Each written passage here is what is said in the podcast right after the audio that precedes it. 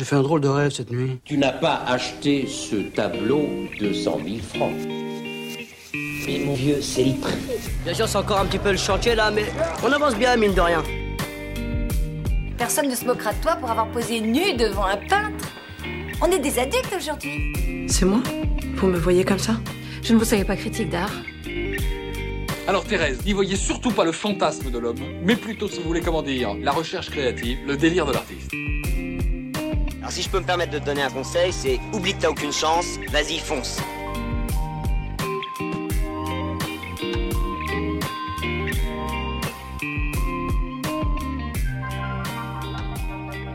Bienvenue dans le podcast Et mine de rien. Épisode 2. Bienvenue Louis. Merci beaucoup de m'avoir. Et bonjour Alexis. Bonjour Caroline. Et bonjour à vous tous et toutes qui nous écoutez. Et donc aujourd'hui on accueille Louis, artiste plasticien. Et merci d'avoir accepté notre invitation pour le podcast. Bonjour, merci beaucoup de m'avoir. Et merci d'avoir joué le jeu de nous avoir déjà envoyé des photos pour l'Instagram. puisque du coup il y a l'Instagram Et mine de rien, si vous Oui. voulez suivre. On l'a lancé hier. du coup. Hier, exactement. Spoiler, on, est, on enregistre Voilà. en avance Je les pense que- épisodes. Bien en avance. Là, vous l'écoutez, ce sera déjà la canicule, mais là, on a un petit pull, mais euh, du coup, on prévoit. Et tu nous as déjà envoyé euh, des photos pour ton profil, etc. etc. Mhm. Parce qu'au début, avec Alexis, on avait euh, cherché du coup euh, des photos de toi sur l'internet. Et on était tombé sur une photo de l'article de la dépêche. Et, Donc euh, là, ça balance les dossiers. Ouais, ça. Mais du coup, ce veut dire, il y a plusieurs informations. C'est que tu as déjà été euh, dans un journal qui était Tu as déjà- lieu. Exposé. Voilà, exactement. Le fait d'être dans un journal, c'est loin d'être la première fois. C'est vrai Euh, Ah bah euh, oui. euh, Ah, vas-y, Il alors. doit y avoir des vieux articles de moi en train de faire le cross du collège, euh, Ah. en tournoi de basketball, euh, au collège, euh, voilà. Ancien sportif, alors. J'ai l'habitude euh, des journaux. De la médiatisation. euh. Exactement. Est-ce que tu peux, euh, du coup, nous rappeler le contexte, en fait, de cette photo Quand est-ce qu'elle a été prise Euh, bah, elle a été prise en. Elle a été prise en janvier, en janvier euh, de, de début d'année là, euh, à l'occasion du vernissage de ma toute première exposition personnelle en galerie. Et euh, Qui était où, la galerie? Voilà, euh, qui est se située du coup à l'île-sur-Tarn, qui est la ville où, euh, où moi j'ai mon atelier et où je vis. Et euh, voilà, du coup, euh, j'ai été invitée à exposer là-bas pendant à peu près euh, deux mois, je crois, un truc comme ça. Ouais, je crois, ouais. Et, et Et- voilà, c'était une, une chouette expérience. Pour la première fois, du coup, j'avais le- l'espace d'investir entièrement un lieu rien que pour moi. Et c'était c'était très chouette comme, comme expérience, quoique très troublant. Comme, Ouais, euh, c'était euh, troublant parce que stressant, intense. euh, ouais. Ouais, ouais, c'était, euh, c'était. euh, bah, après, je pense que tous les montages d'expo sont toujours euh, et stressants et euh, et intenses.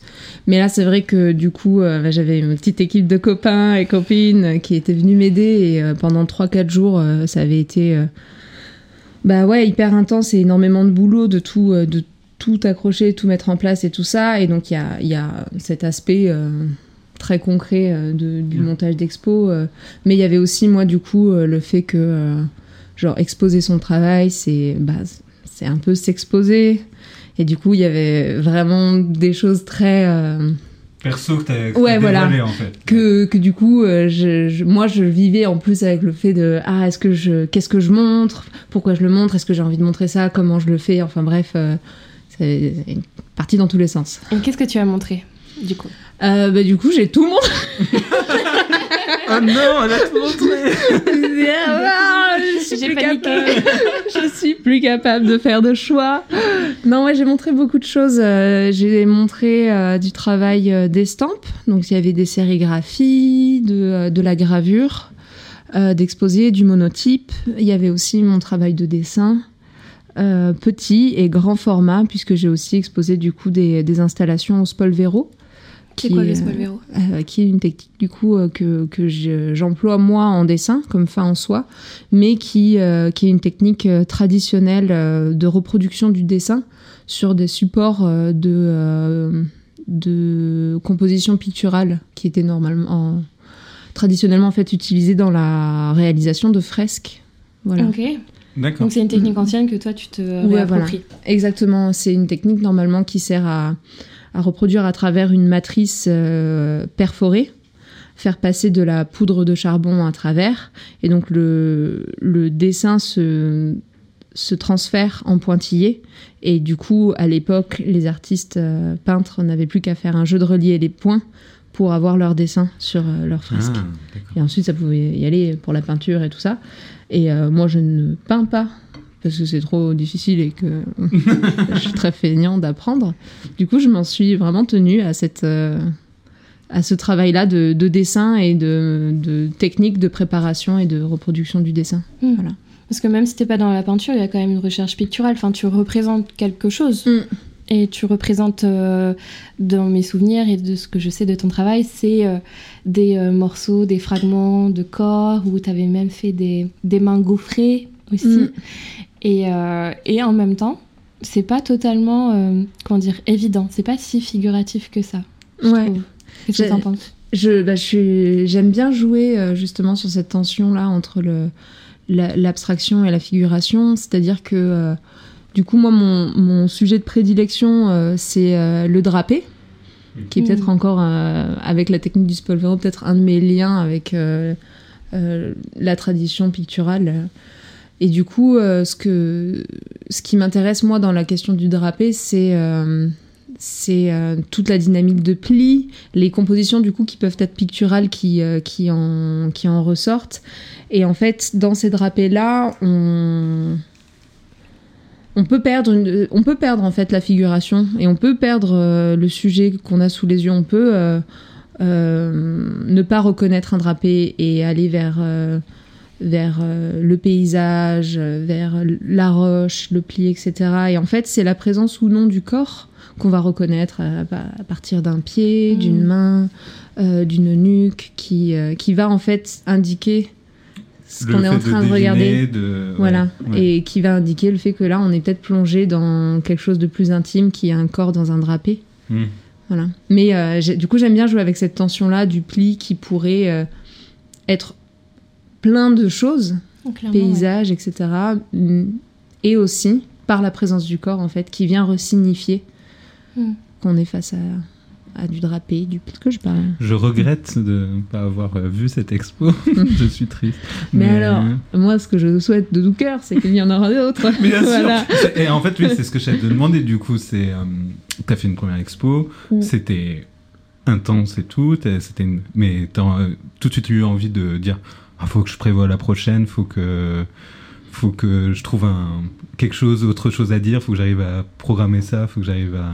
Ben, j'ai eu, euh, j'ai eu un peu le truc d'avoir une revanche à prendre parce que j'étais pas du tout content de ce qui. euh, C'était une première expérience. Du coup, il y a des première exceptions, a des. Bah, j'avais déjà exposé en galerie euh, aux côtés de d'Anna Cox, du coup, une, une camarade et amie artiste. Et en fait, ça m'avait fait la même chose. Et du coup, en fait, à chaque fois, il y a ce truc de ça remet beaucoup de choses en question.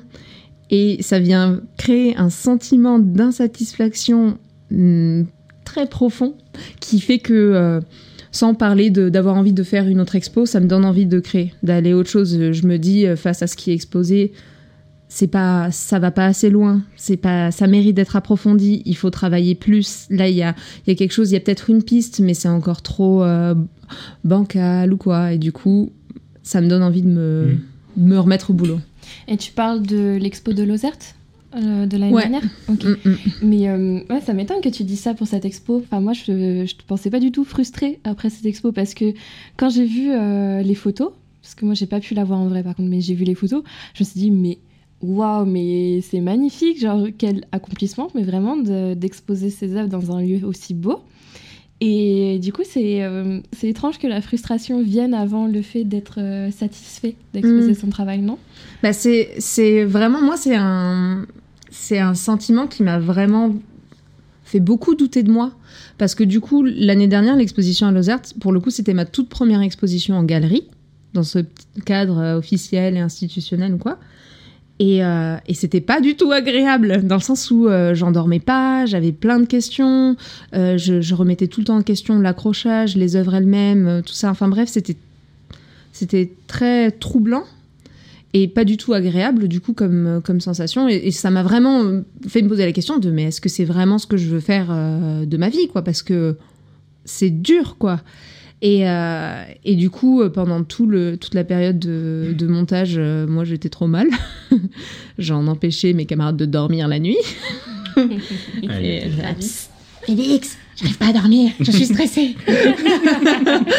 Mais en fait, euh, une fois le- l'exposition montée, il y a eu le vernissage et j'ai pu discuter avec les gens qui découvraient mon travail. Et ça m'a vraiment beaucoup apaisée parce que je me suis rendu compte que euh, que, euh, il y avait des choses qui passaient. Euh, parfois des choses euh, que j'avais voulu faire passer et puis parfois il y avait des choses que j'avais pas du tout euh, Le soupçonnées. retour, euh, ouais. Voilà. le- Et du coup, j'étais comme, ok, il y, a- il y a certaines choses qui me donnent envie de travailler plus. Je vois que certaines choses sont encore peut-être à un stade embryonnaire qui mériterait plus de travail, etc. Mais il n'empêche que l'idée derrière, elle, elle passe et euh, ça touche des gens Ouais. qui, euh, qui viennent me voir et qui, avec qui je peux en discuter et tout. Et donc, même si genre tout ça euh, crée une forme de frustration, euh, une envie de d'en découdre un peu avec soi-même et avec son travail. euh, Il y a quand même euh, le retour que les gens ont pu me faire me, me dit que que enfin c'est quand Faut même que tu continues. ouais voilà Faut que... ça me- ça me- Ouais. ça m'évite non ça m'évite pas de douter ça je doute quand même toujours mais au moins ça me donne envie de, de continuer et ça m'apaise beaucoup Ouais. de me dire ok là il y a peut-être du travail encore à fournir mais en tout cas ce qu'il y a derrière ça passe quand même Mhm. il y a, il y a quelque chose qui euh, un dialogue qui peut se créer euh, il y a des, des, des formes des idées ou quoi qui rentrent en résonance avec des gens que je ne connais pas donc c'est il y a quelque chose qui se transmet quoi Ouais, il y a un vrai dialogue en fait entre les œuvres, euh, de, le- du message que tu veux faire passer avec les gens Voilà. et du coup. euh, Et ça, ça aide à contrebalancer les, Les- les, les- quatre jours qui ont précédé et qui étaient horribles. Ouais, ouais. C'est Ah, la face voilà. sympa après de Mm. l'expo Ouais. du coup. Mais j'avais pu du coup en discuter un petit peu parce que moi, ça m'avait fait beaucoup douter. J'étais là, pourquoi euh, je suis pas capable d'apprécier vraiment ce moment de, de montage d'une exposition C'est quand même un moment de réalisation, enfin peut-être Ouais. une forme de conclusion, même, enfin même temporaire, enfin. Et j'arrivais pas à, à apprécier le moment. C'était vraiment douloureux ou quoi. Et bref, j'ai pu en discuter. euh, avec euh, des gens autour de moi, des amis artistes, etc., qui m'ont dit que c'était normal, que ce Ouais, sentiment-là de remise en doute, en fait, bah, c'est en fait le sentiment qu'on a quand on s'expose et Mm. qu'on se donne au regard de l'autre. Et ben, évidemment qu'il y a un moment de remise en question qui donne envie de tout brûler.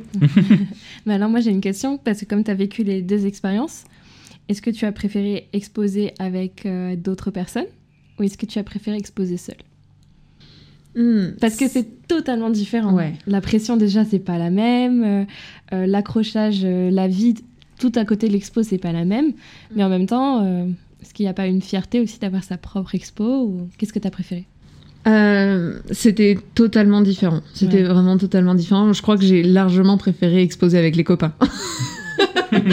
Parce que euh, C'est bien Mais- pour les copains. non, mais en vrai, euh, euh, que ce soit dans le cadre Oui. institutionnel de la galerie, on a fait ça avec, euh, avec Anna Cox, avec qui j'avais déjà pu exposer, ou même du coup dans le contexte des expositions Frisson Frisson, Mhm.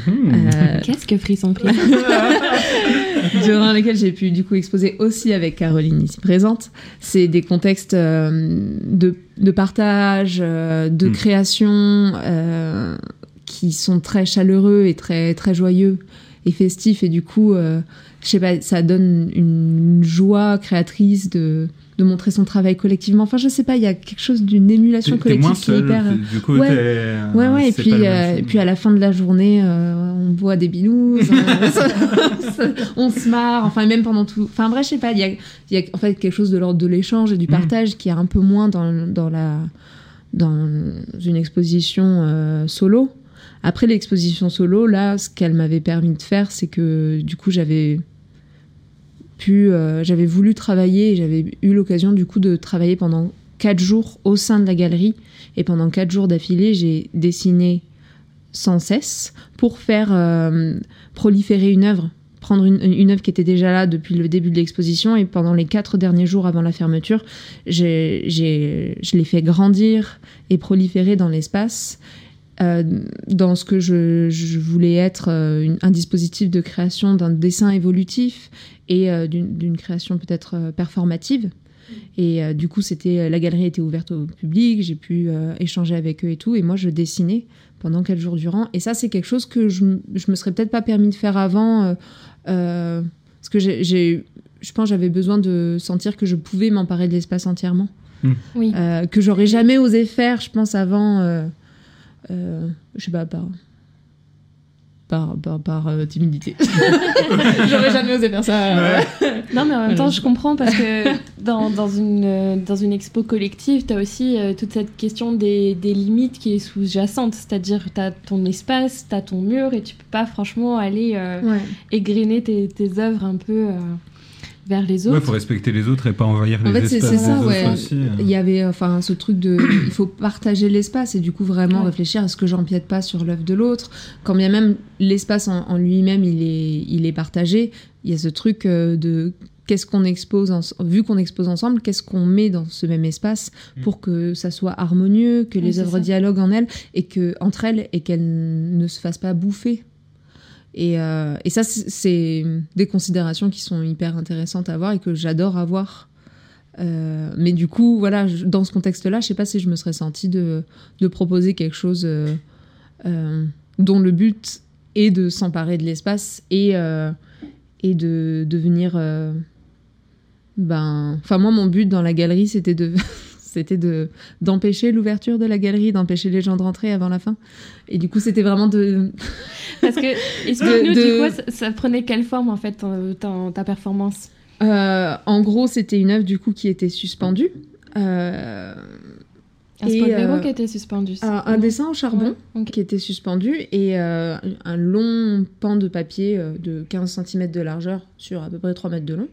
Et en fait, moi du coup, pendant 4 jours, je me suis munie de très longs euh, pans de papier de 15 cm de largeur et j'ai dessiné. Et j'ai dessiné. Au bout d'un moment, quand je sentais que le, le dessin euh, s'essoufflait ou que je sentais que il fallait euh, mettre un stop, je coupais ma bande et je venais l'ajouter à la première. Et donc, à la fin des quatre jours, il devait y avoir une centaine de mètres de dessin qui Ah étaient accumulés, suspendus dans l'espace. Et donc, je le faisais euh, parfois traîner sur le sol et je faisais en fait tirer l'œuvre vers la sortie Ah, Ok. dans, un peu dans le but d'entraver l'entrée ou la sortie des spectateurs, d'entraver en fait la débula- déambulation du, Mhm. du spectateur, un peu dans, dans une réflexion sur l'espace que prend l'œuvre et l'espace qu'elle laisse au regardeur, un peu dans une, Mhm. une tension en fait. Hein, Qui prend le plus d'espace Quel espace on laisse au regardeur Quel espace on lui donne, etc. Et du coup, euh, enfin voilà, cette question du coup de s'emparer de l'espace, c'était hein, ce que j'avais voulu euh, Mais ça, c'est fou parce que dans cette expo. euh, tu nous parlais tout à l'heure de l'accrochage. Et c'est vraiment, on pense, quand on fait une expo, que l'accrochage, il est vraiment classique. C'est-à-dire, on prend notre tableau, on le met au mur, on a une sculpture, on le pose sur un socle. Et en fait, c'est beaucoup plus compliqué que ça. C'est-à-dire qu'on va penser à la hauteur du socle, à l'épaisseur du socle. Euh, la semaine dernière, avec Alexis, on a pu assister à une conférence euh, de Marion, Le Ti- Marion Tillet pardon, sur euh, Giacometti.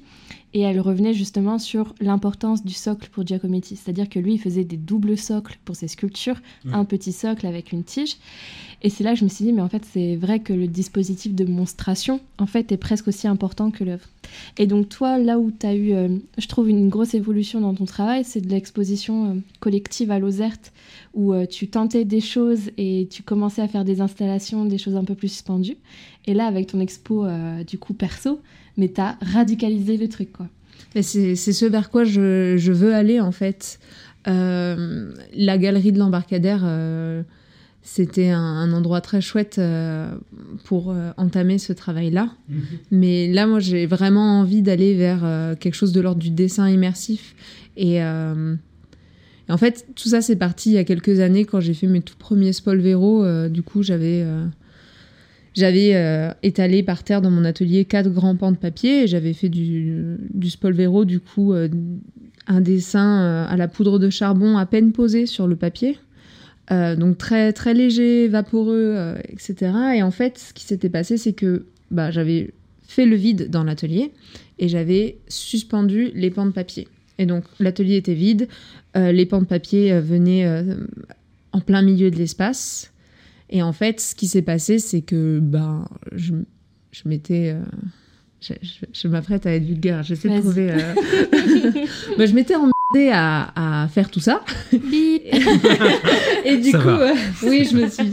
Non, mais voilà. Et du coup, j'ai laissé euh, l'œuvre telle quelle dans l'atelier pendant pendant plusieurs jours, semaines, parce que voilà.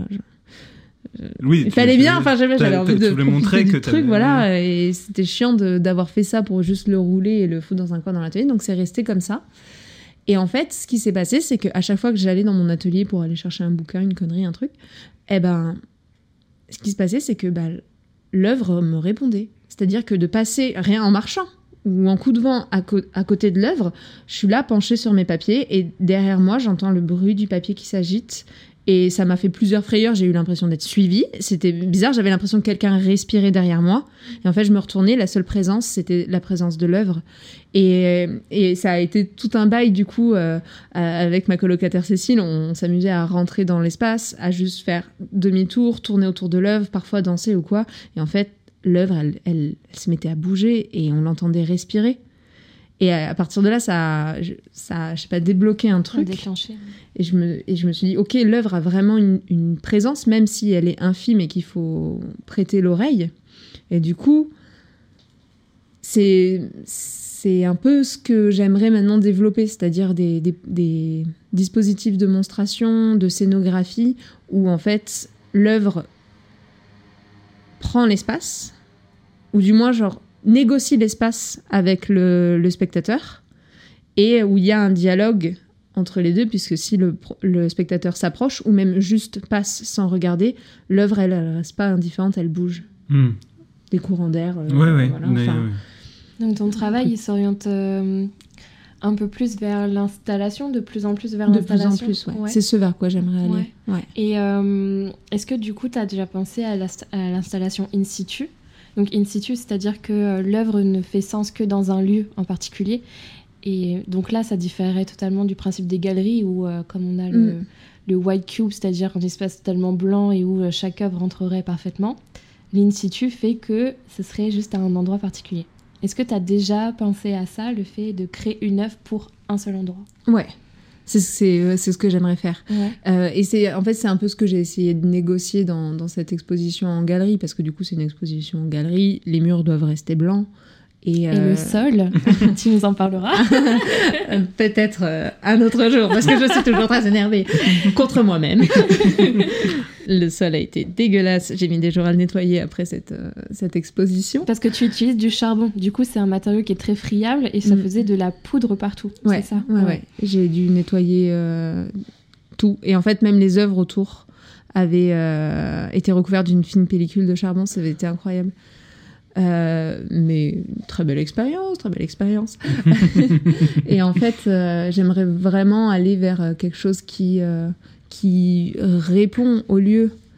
Et enfin, ça m'intéresse pas en fait d'arriver, de poser mon travail, admirer, et puis ensuite je remballe et je repars. Enfin, Mm.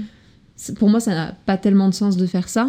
Et euh, parce que de toute façon, enfin, euh, enfin, à faire ça, les œuvres se retrouvent enroulées et, et Mm. euh, foutues dans un coin à l'atelier. En fait, j'ai vraiment envie de, de, bah, d'arriver dans un lieu, de pouvoir m'en imprégner et de, de, de réussir à créer le dialogue. Et je trouvais que les expositions frissons, où le but est vraiment de s'emparer de lieux euh, reculés, de lieux euh, ruraux, comme des granges, des étables, euh, des ateliers, etc., en campagne, où là, le but du coup est de vraiment créer un dialogue et une résonance entre l'art contemporain et le lieu qui a déjà un, un vécu, qui a sa propre histoire, etc.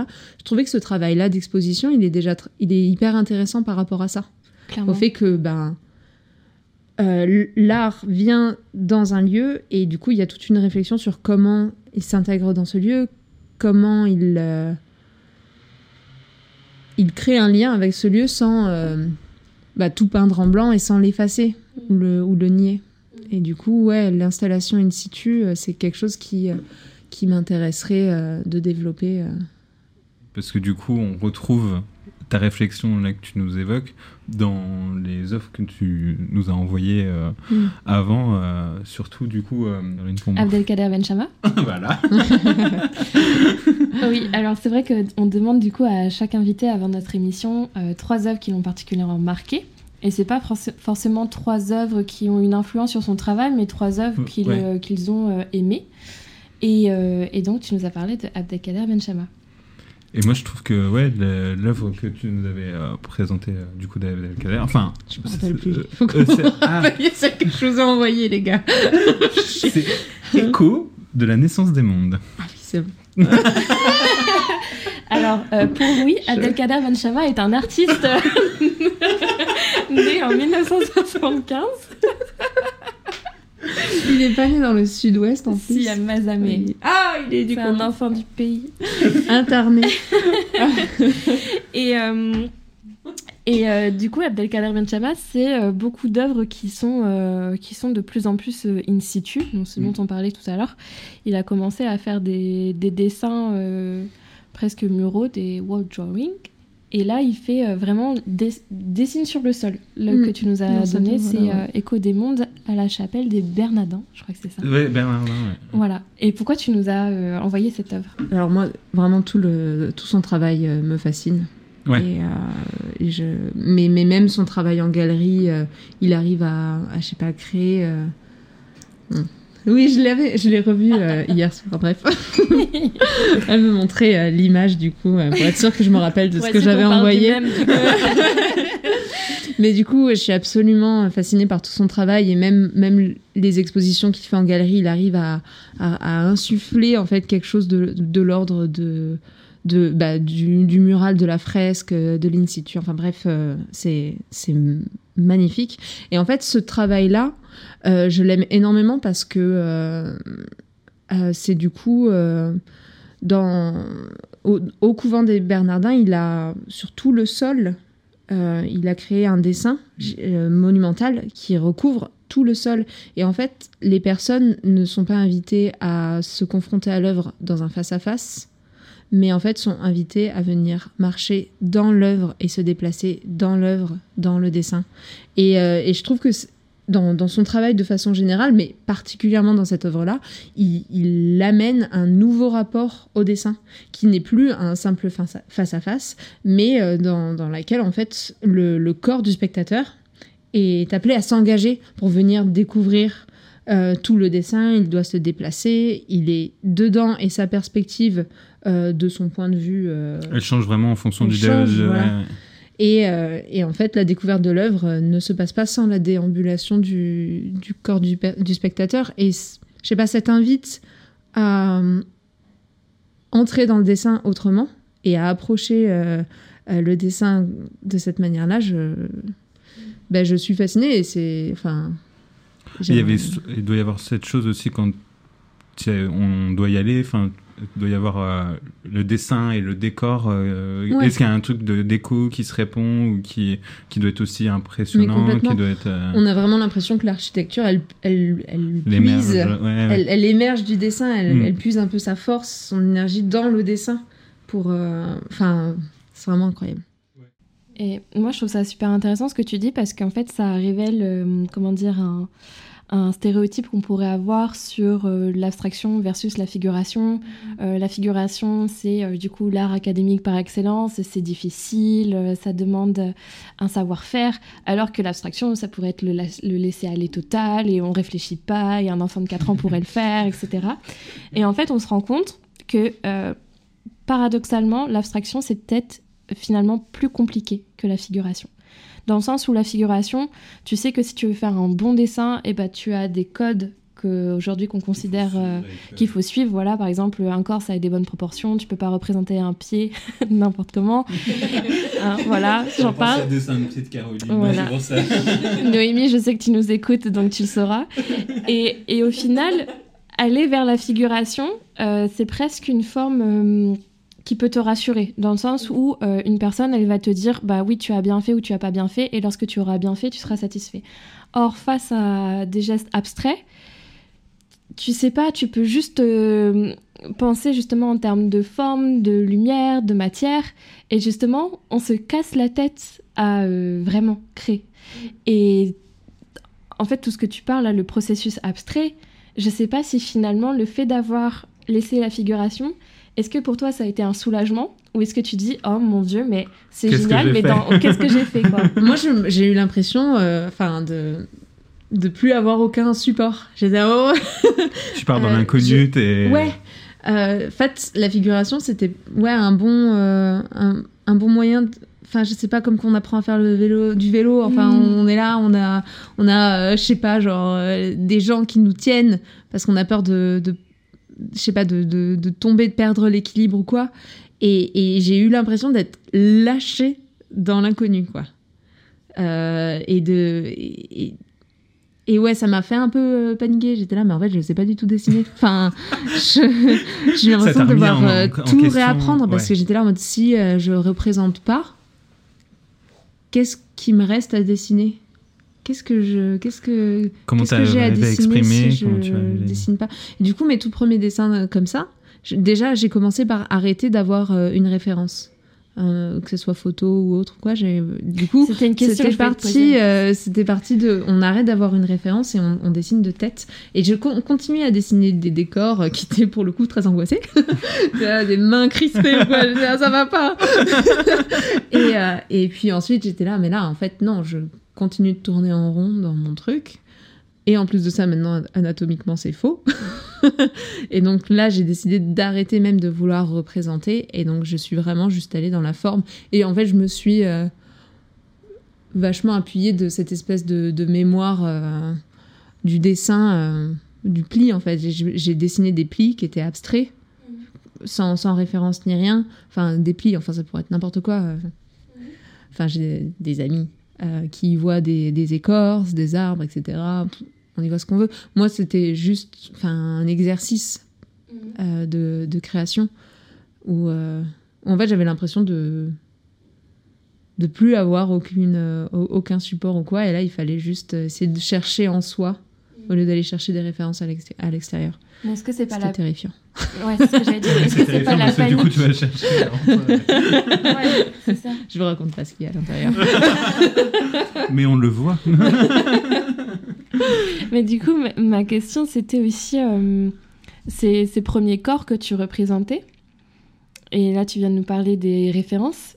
C'était, c'était qui, en fait? Tu sais très bien Elle, la- Ben- elle le connaît très bien. Ben, les, les références et les, la- la- les personnes qui, euh, qui ont posé pour moi, euh, il y a ben, en fait des amis et, euh, et les amants. Mais non, en mais fait, c'est, c'est non, en fait, hyper c'est des personnes avec qui euh, je suis quand même intime et assez à l'aise déjà pour demander une telle chose. Oui.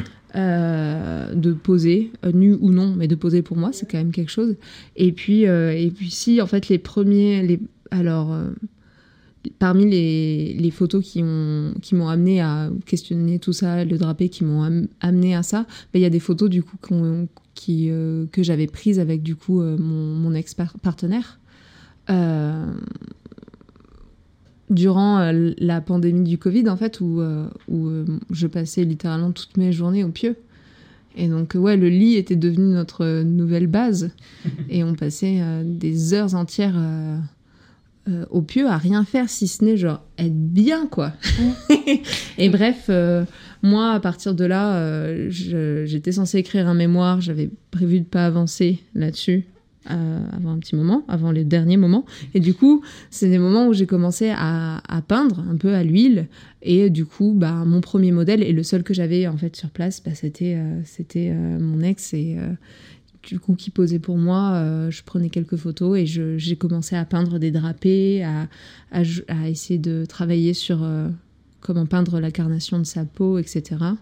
Et il y a eu six peintures à l'huile sur papier japon de, de ça, je crois. Mhm. Et en fait, à partir de là, moi, je vais commencer à en fait dessiner euh, du drapé.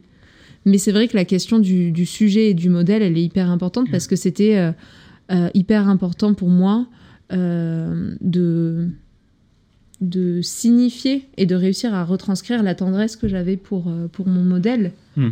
euh, et, de, et que ça puisse être palpable en fait. Y Pour avait toi, c'est de- important ouais, de, Ouais, ouais, que c'est- à travers ton œuvre, on voit. euh, ouais, c'est ça, le lien que tu avais avec Mm. la personne. euh, Ouais. parce que c'est pas forcément le cas au final pour tous les artistes quand ils peignent euh, des Non, murs. en fait, c'est vrai que c'est c'est personnel du coup. En fait, pour moi, la- euh, mon travail de dessin, quand bien même euh, il est attrait à quelque chose de plus figuratif, euh, du drapé sans forcément la présence d'un corps ou quoi, c'est toujours très très intime. Que ça soit euh, parce que euh, pour ce que je mets dedans, ou en fait juste parce que pour moi le, le- le motif du pli, la question du drapé ou quoi, c'est quelque chose, c'est un motif que je ramène à l'intime. Dans le fait euh, qu'il peut cacher, qu'il euh, Ouais, toutes les qu'il significations. recouvre, toutes qu'il les a- significations ouais, ouais, ouais. qu'il porte. Ouais. Et du coup, euh, ouais, la question de, de- du lien intime que je pouvais aussi avoir avec mes modèles, ben, elle, est, elle est très importante pour moi aussi. Oui, clairement, parce que l'intime, c'est aussi dans, dans donc, ton modèle, dans le choix du, du ou de la modèle. Et puis, c'est aussi bah, le pli. Le pli, Ouais. finalement, euh, qu'on retrouve et qui. Et peut-être que tu as trouvé une autre manière de développer cette intimité. Enfin, si je la comprends, peut-être que dans un premier sens, on, on pouvait partir d'un sens un peu plus littéral où je montre dans un corps, dans un lit. Et là, c'est plus euh, peut-être avec euh, l'installation une intimité que tu veux tisser directement avec le spectateur Ouais. qui viendra voir ton œuvre. Et puis c'est peut-être aussi euh, autre que passer par la figuration, ton moyen de par l'abstraction de communiquer des sensations aussi avec le, le ou la spectateur. Ouais. En fait, pour moi, aller vers l'installation et, euh, et euh, la création de- d'œuvres immersives, c'est pouvoir euh, permettre aux spectateurs et aux spectatrices de plonger entier dans, dans les plis, en fait. Et, et de et en fait de venir questionner du coup bah, le lien intime que ce soit entre eux et l'œuvre en fait voilà Mhm. Mais c'est vrai que cette question aussi euh, du lien intime je me rends compte que c'est quelque chose qui est là depuis mais euh, le, départ de mes recherches euh, même toute jeune à l'université en fait c'est quelque chose qui revient toujours. C'est-à-dire que la façon dont je vais aborder le dessin l'installation n'importe quelle œuvre et la façon dont je vais attaquer le dessin ou rester à la surface, par exemple avec le Spolvero, où c'est vraiment un dessin qui vient se poser délicatement et qui relève d'une grande fragilité, ou la façon dont je vais moi attaquer euh, au charbon, en me foutre partout quoi, ça révèle aussi, euh, pour ma part en fait, ça révèle beaucoup sur le lien intime que je vais pouvoir avoir euh, dans l'acte de création, dans, avec moi-même en fait. Il y a quelque chose, en fait, de l'ordre d'un lien changeant entre l'œuvre, le corps qui crée, le corps qui reçoit, qui ou qui euh, qui regarde et qui se plonge dans l'œuvre. Enfin bref, et c'est quelque chose qui est changeant, qui est plus ou moins intense, plus ou moins euh, évanescent en fait. Et euh, voilà, je sais pas où je vais avec ça. Euh, Non, non, mais- faut mais- m'arrêter. non, mais on Non, mais ce qui est- virgule dans ce cette phrase. euh, c'est que, c'est que bah, du coup, tu as, commencé ces recherches sur le pli et l'intime dans ton master recherche en art plastique. C'était le pli fac. dans le livre à l'époque. Exactement, Ouais. tout à fait. Oui, parce que je me souviens au début, euh, ton projet c'était plus la relure. Ouais, la euh, question sur du- le livre, etc. Donc on est quand même dans- à chaque fois dans quelque chose qui est euh, caché, dévoilé. Je vous en montre Mm. un peu, mais pas trop. C'était euh, tout à fait euh, le propos de, de, mon, de mon master sur le bouquin, sur euh, comment euh, le, le pli dans le livre, qui est euh, nécessaire dans le livre, quel qu'il soit. Il y a toujours du pli, euh, comment il vient insuffler une forme d'intimité, de fragmentation du propos, du, de la représentation. Enfin bref, c'était c'était déjà là. Et j'ai j'ai ré- réalisé qu'il n'y a pas très longtemps qu'en fait c'est toujours là. Non, mais c'est euh, pour ça, c'est intéressant du coup le, le cheminement de pensée. Du coup, euh, c'est vrai que moi qui te connais moins et Caroline qui te connaît beaucoup mieux, euh, elle arrive à retranscrire du coup. euh, Est-ce que je te connais vraiment? Et, euh, et du coup, tu nous as parlé tout à l'heure de, de ces matrices, de la xylogra... Vure. Vure, exactement. Parce que tu as euh, donc une initiation à la gravure et tu as tenu un atelier de gravure C'est vrai. à la fac. Donc tu as Mhm. aussi été prof de gravure. Alors, prof. euh, si, j'ai été prof. Si, euh, si, si. Enfin, j'ai été encadrant, euh, encadrant euh, en sérigraphie. Il est modeste. Et euh, non, non, enfin, j'ai pas été officiellement prof. Ouais. Ça faudrait pas que on vienne me chercher en mode comment ça? Comment ça, Louis T'as été J'ai- prof? J'ai pas forcément officiellement euh, dans le grand là. non, non, si, j'étais euh, j'ai été encadrant euh, d'un atelier euh, qui s'appelait l'Atelier Libre et qui existe toujours, en fait, qui est toujours l'Atelier Libre, qui a, qui été pris par la relève et maintenant c'est des nouveaux étudiants qui, se- qui s'en occupent. Mais en gros, c'était une initiative qu'on avait créée avec Anna Cox et, et ma- Marion Rascanière. Euh, on était trois étudiants étudiantes à être stagiaire de l'artiste et enseignante euh, Emmanuel Mason. Et en fait, euh, à nos heures perdues, euh, Manu nous avait donné euh, l'autorisation de venir euh, squatter l'atelier en échange euh, des services d'un stage qui n'était pas rémunéré, qui nous demandait beaucoup d'énergie, etc. Et donc, bref, on venait squatter l'atelier durant les fermetures. Et très vite, en fait, euh, on a voulu euh, ouvrir aux copains, etc. Et donc, ce qu'on a fait, c'est qu'on a demandé des financements et on a ouvert de façon officielle euh, l'atelier libre pour tous les étudiants et étudiantes de, de Toulouse, je crois, dans le réseau. le réseau Mm. Des financements que vous avez obtenus d'ailleurs.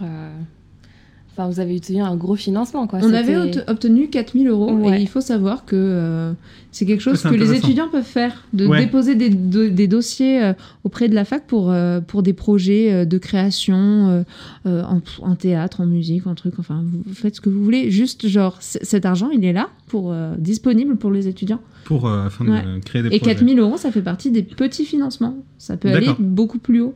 Donc voilà, je, je fais passer l'annonce, Mais c'est une- soyez créatifs. Ouais. c'est bien pour les étudiants Mm. qui nous écoutent. Et du coup, je crois, je, je crois pendant. Alors pendant un an, euh, moi j'ai euh, du coup euh, été à cet atelier en tant qu'étudiant, puis ensuite en tant que stagiaire, et ensuite pendant deux ans avec Anna, on l'a ouvert en tant qu'encadrant, et donc là, bah, nous on faisait nos, projets et en même temps on, on initiait les nouveaux venus aux différentes pratiques de l'estampe. Et donc il y avait sérigraphie, taille douce, donc pointe sèche, eau forte, aquatinte, taille d'épargne, donc gravure sur bois, linogravure. Qu'est-ce qu'on a la Sérigraphie, je l'ai dit je... Plein de choses en fait. Plein de choses, voilà. Et comme on parle de la question du, du financement, est-ce que toi, euh, en tant qu'artiste aujourd'hui, tu arrives à vivre de, de ton art, de ce que tu fais? Ben, tant que Elisabeth Borne laisse le RSA tranquille, euh, ouais. Donc pour le moment, Aïe, aïe, aïe. Tant que ça lui touche pas. Non, je, je vis pas encore de mon art, je, je, je suis au RSA et, euh, et je. Et je, je, je bosse avec euh, l'argent du RSA en fait. Mais, euh, mais j'espère que ça va changer. C'est du moins ce pourquoi Ouais, je travaille. clairement. Et tu m'avais parlé euh, euh, une autre fois de- d'un projet de résidence. Mm. Est-ce que tu peux nous expliquer c'est c'est quoi le principe d'une résidence d'artiste?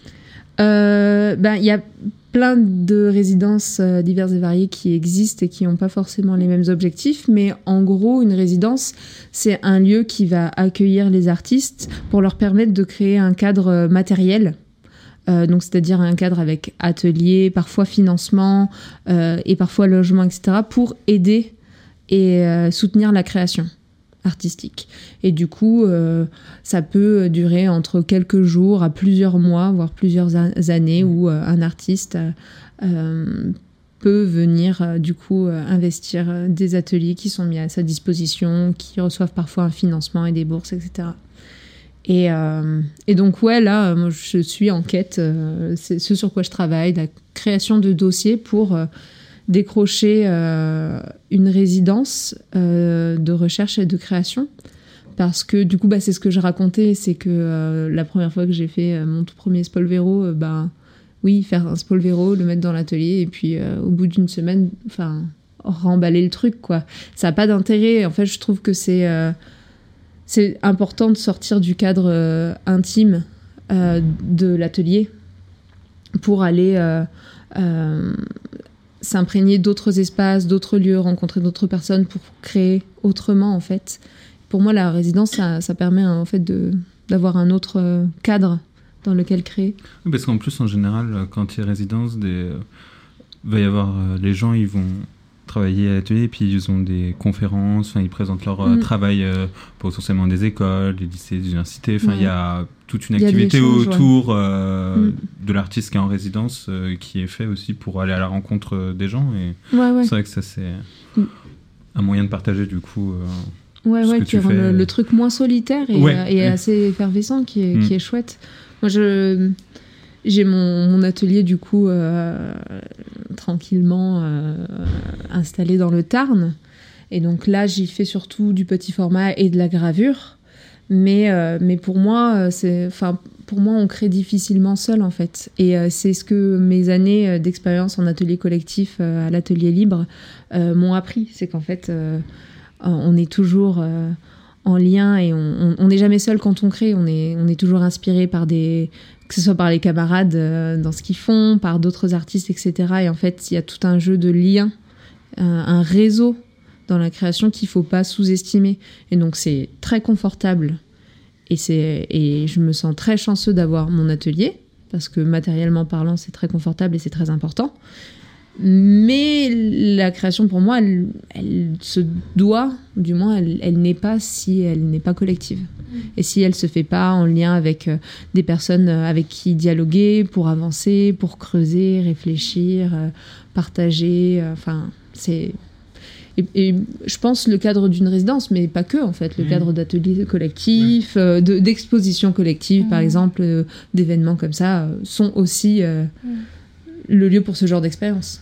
Et euh, est-ce que c'est pour ça que tu as choisi de nous parler de Camille Dufour, euh, donc l'œuvre La Lavandière Est-ce que c'est parce que euh, donc Camille Dufour, c'est une jeune artiste euh, francophone? Elle est belge. Elle je est crois. belge, excuse-moi. Non, non, mais Elle est bah, elle est belge. francophone, mais. Et est-ce que c'est pour ça que tu as choisi de nous en parler? Parce que Camille Dufour, elle a une pratique qui est très justement de travailler dans le dessin, la gravure, la performance, l'in situ. Et du coup, l'œuvre La Lavandière, qui est une performance qu'elle a fait sur plusieurs jours, ça Et au sein d'une usine, et où elle va reproduire euh, plusieurs fois une même matrice. Est-ce que tu pourrais euh, nous parler un peu de cette œuvre et de nous dire pourquoi tu as choisi de nous parler de La Lavandière? Euh, bah, en fait, euh, j'aime énormément le, tra- le travail de Camille Dufour parce que justement, elle, est, elle arrive à, à partir de la gravure pour aller vers une espèce de, de création rituelle, de processus enfin, performatif que, que je trouve hyper intéressant. Et dans la lavandière, du coup, ce qu'elle fait, c'est que elle va venir euh, euh, elle, donc elle a sa matrice gravée et elle va venir imprimer un support jusqu'à épuisement de l'encre. Et du coup, il y y a les œuvres, euh, les, les tirages sont, sont ensuite euh, suspendus ouais. les uns après les autres. Et il y a du coup l'évolution d'une encre qui s'efface petit à petit, en fait. Et, euh, et pour moi, enfin, ce travail-là, je le trouve hyper intéressant parce que, alors oui, il y a, le- il y a le motif gravé, il y a euh, la maîtrise euh, de la technique, etc. Il y a la mais technique qu'ils utilisent qui a un message Voilà. aussi. En plus. oui, voilà, il y a, il y a toujours des, euh, un- sous-jacement très Ouais. politique dans son Ouais, c'est ça, travail en plus, ouais.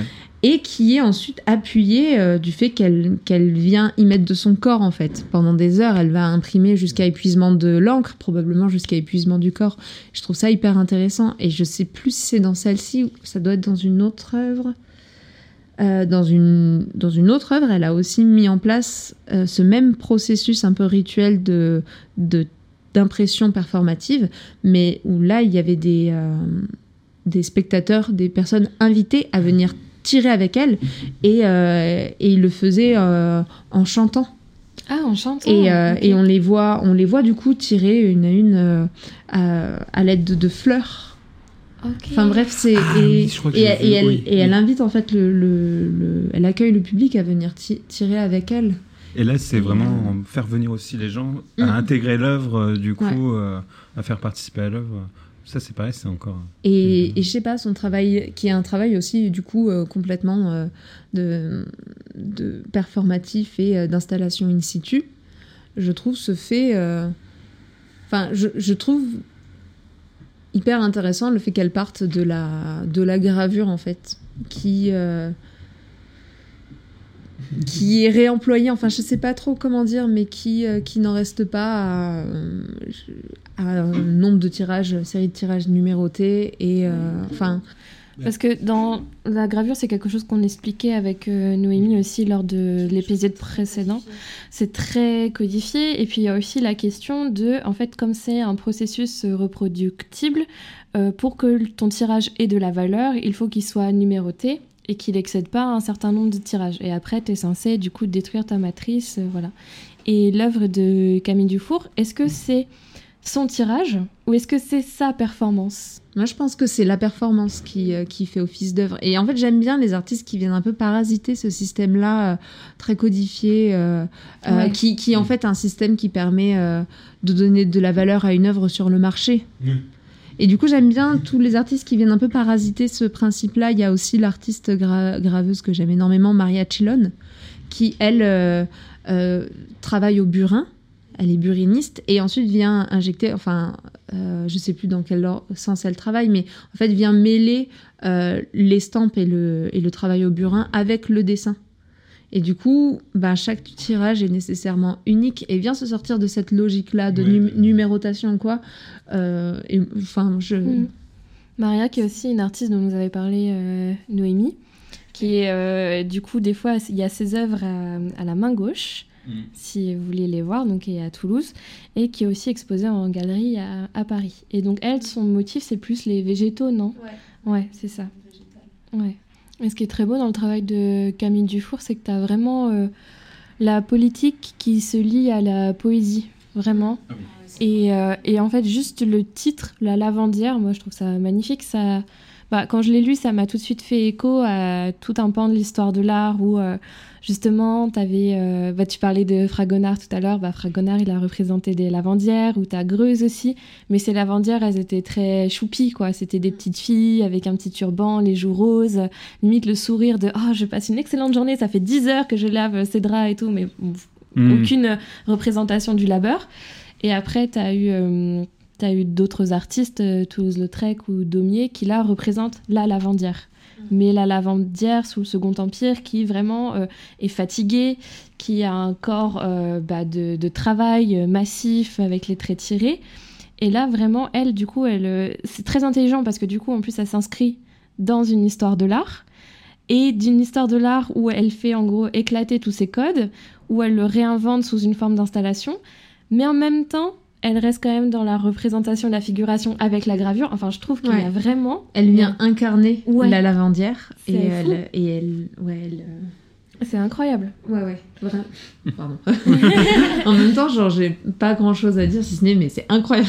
Mais non, mais c'est clair. Et on se Ouais. disait en plus, euh, juste avant qu'on commence l'émission, que euh, j'ai pas regardé son âge avec Camille Dufour, mais elle est extrêmement jeune. Elle Oui, a je gagné une trentaine d'années, ouais. ouais, ouais. Elle a gagné je ne sais pas combien de prix, combien a-t-elle eu de vie Euh, Ouais, C'est ouais. incroyable. Après, Mm. c'est en plus, c'est. En fait, c'est très marrant parce que, pareil, tes trois sélections, tes trois œuvres, elles se parlent toutes, je trouve.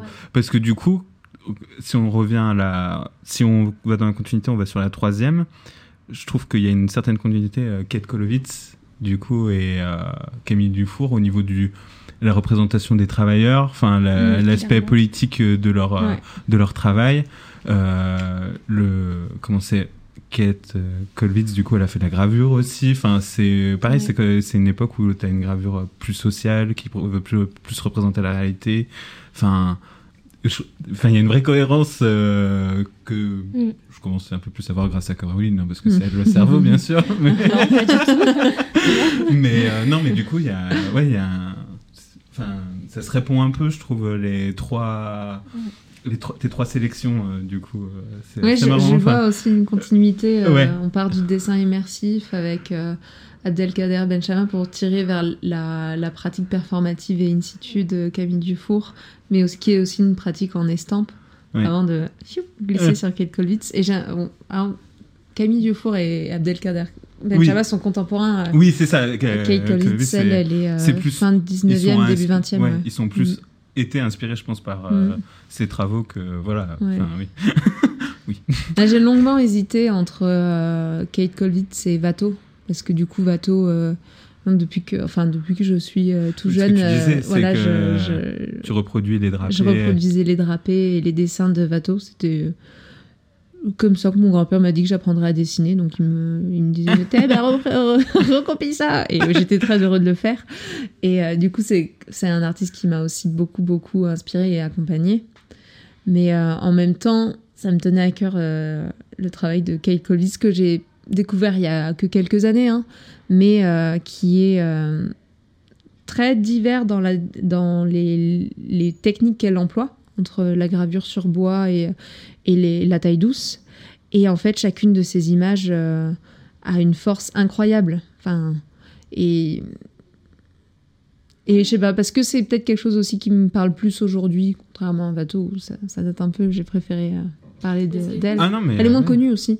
Ouais, je- mais en fait, moi, c'est. euh, Et c'est moi, bien dommage très- parce que c'est un travail vraiment. euh, Moi, je suis très content Incroyable. de faire cette émission parce que du coup, je découvre des gens et euh, je découvre des œuvres et dans les classiques, euh, Kate Kolwitz, euh, je ne connaissais pas et du coup, j'ai découvert. je- C'est incroyable. Enfin, c'est. euh, Ces images sont d'une force et à la fois parfois d'une douceur. Enfin, même dans les images de mères portant. euh, attends, c'est quoi le nom des, des, des œuvres? Genre, mère tenant enfant mort, Ouais. l'enfant mort. Et genre, m- même dans ces images-là qui sont d'un tragique terrible, il peut parfois s'en, s'en so- en sortir Mm. une force et à la fois une douceur incroyable. Parce que si on recontextualise, donc tu le disais, Kakovitz, c'est une artiste de la fin du 19e qui du coup a traversé les nombreuses guerres qu'il y a eu en Europe, et notamment la Première Guerre mondiale, où euh, donc c'est une artiste qui a eu euh, trois enfants, et elle a perdu son plus jeune euh, fils durant la guerre. Peter, exactement, et qui du coup, pour elle, ça a été une tragédie, et ils- expliquent que c'est comme ça qu'elle a tourné son art vers quelque chose de plus social, mais je pense que ça l'est de base en fait. Je Ouais, pense ça que l'était de base, déjà, ça ouais, déjà là. ouais. Et ce qui est intéressant, c'est que du coup, tu nous parlais de les drapés de Watteau et que t'hésitais avec Kaikovitz. Et en même temps, c'est deux artistes qui sont pas si éloignés que ça dans le temps. Et qui, en même temps, il y a une fracture au niveau de la représentation qui est totalement totale. Et euh, ça me fait penser à, euh, une autre artiste aussi que qu'on découvre un petit peu plus, mais qui est quand même euh, pas tant citée que ça, alors que c'était la peintre officielle de la reine Marie-Antoinette, qui était euh, Elisabeth Vigée-Lebrun. Ah oui. Donc, qui était la peintre officielle de la reine, qui euh, nous a quittés en 1798. C'est trop triste. Trop triste. Et donc, euh, Isabelle Vigée-Lebrun faisait euh, donc ces peintures que l'on connaît un peu dans ce style-là, avec aussi des autoportraits euh, d'elle, donc dans des tenues fastueuses, ex- très, euh, très dans la, presque dans le rococo. Enfin, c'est pas du tout le terme, mais tu vois, en termes de couleurs, etc. Et en fait, euh, j'ai vu que Kakovitz, elle était née que 50 ans plus tard, après le- la mort de Marie-Antoinette. Ah, ça fait bizarre. Ouais. Ça fait bizarre, non? Ça fait, ouais. Mais c'est un peu. et moi, ça a été un choc. Je me suis dit, mais attends, comment on peut passer de la représentation de la reine à, euh, donc on va dire, 70-80 ans plus tard, à ce que fait Kelkowitz, où elle représente des gravures qui sont proches de d'expressionnisme allemand, où ça va vraiment dans, dans les aplats, dans les traits, dans le... Pas dans une représentation jolie, euh, enjolivée, pas du tout Non, ouais, ouais. il y mais a pas dans du le tout, drame et euh, le tragique, comme tu disais tout à l'heure. Et je me demande, mais que- quelle est cette fracture? Est-ce que c'est parce que du coup il y a eu la guerre et on est passé euh, la révolution et ça a été une révolution totale Puis il y a aussi la totale. représentation aussi du monde ouvrier. Mais c'est ça. Ouais, en fait, ouais. qui- Est-ce que du coup c'est ce qui a permis euh, qu'on passe à et du coup aussi à la lavandière on parlait tout à l'heure là euh, Daumier ou Il n'y a l'Angélus plus ce romantisme de, de l'ouvrier, de la personne. Non, euh, ouais, elle, a, ouais, elle a le- fait des représentations de, de manifestations, de protestations Ouais. euh, Ouais, totalement. ouais. ouvrières, etc. En fait, je me suis replongée dans le travail Ouais, de Kate Collins avec euh, bah, du coup tout ce qui se passe en ce moment euh, en Mhm. France, les protestations contre, euh, contre euh, le projet de retraite euh, du gouvernement, etc. Du coup, je me suis replongée en fait dans la représentation des protestations alors ouvrières et des, protestations populaires en fait. Je me suis replongée dans son travail à ce moment-là parce que du coup j'étais Là, je vous montre euh, le bouquin, du coup. Parce que oui, ça- en fait, c'est bien ce qui me semblait, c'est qu'elle euh, illustre Germinal aussi, Ouais. là, donc... euh, Elle était très et du coup, j'étais vachement curieuse de voir comment recréer des images euh, aussi fortes que, que les siennes, en fait. Comment, comment essayer de, de recréer un imaginaire des luttes populaires. Et... Alors, je, je suis fan de, de je suis fan. Je suis fan de ces représentations de protestation, de ces protestations ouvrières, etc. Mais ce que j'aime plus dans son travail, c'est euh, les intérieurs. La représentation des intérieurs avec euh, euh, notamment des ouvriers à une table d'un bar, euh, les atmosphères très noires, les compositions euh, plus intimes, euh, que ce soit d'ouvriers en réunion ou du- d'une mère avec ses enfants, quoi. Et c'est vraiment les, euh, ces images d'intérieur et d'intime qui, moi, me touchent le plus et qui n'en sont pas moins politiques, selon moi, au contraire. Mais, mais c'est ça qui me touche le plus dans son travail. Ça et ses autoportraits. J'ai trop hâte euh, d'être euh, une vieille personne. Pour avoir des traits euh, Ouais. graphiques. euh, Des traits aussi marqués comme ça. Toujours. Voilà. J'ai Ouais. hâte d'être vieux et fripé. Ouais. Question rituelle. Louis, est-ce qu'il y a des gens que tu voudrais écouter à ce micro? Euh, alors ouais, j'ai quelques idées. Évidemment, genre j'ai déjà mentionné parce que j'ai travaillé avec elle plein de fois, mais j'imagine bien Anna Cox à ce micro. Évidemment. Hmm, Est-ce que ça faisait partie de nos idées, euh, Caroline Anna, c'est un appel. Tu devrais recevoir un mail bientôt. ok, super. Et ben, merci beaucoup, Louis. Merci d'avoir accepté cette invitation. C'était Bah, un merci plaisir. à vous. Merci beaucoup. Et nous, on se retrouve bientôt pour un Bah du coup pour l'épisode bonus. pour l'épisode bonus, exactement, pour savoir quelle est la dernière œuvre dont voudrait nous parler Louis. Parce que j'ai pas respecté la règle. Ciao Merci bien, messieurs, pour votre précieuse collaboration. Ah, pas de quoi. De rien. C'est toujours un plaisir. Au revoir.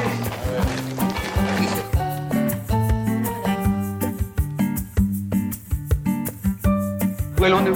C'est tout simple. Vous allez de votre côté, moi du mien. Mais c'est peut-être le même. Non, Oh, pourquoi? Parce que j'ai rendez-vous. Je- J'y vais là. Oui, faites-moi plaisir, oui, allez-y, ouais.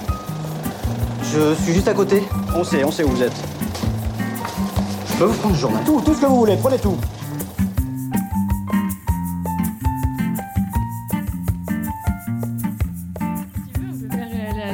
Blague de détente. Ouais. J'ai pas pensé à une blague.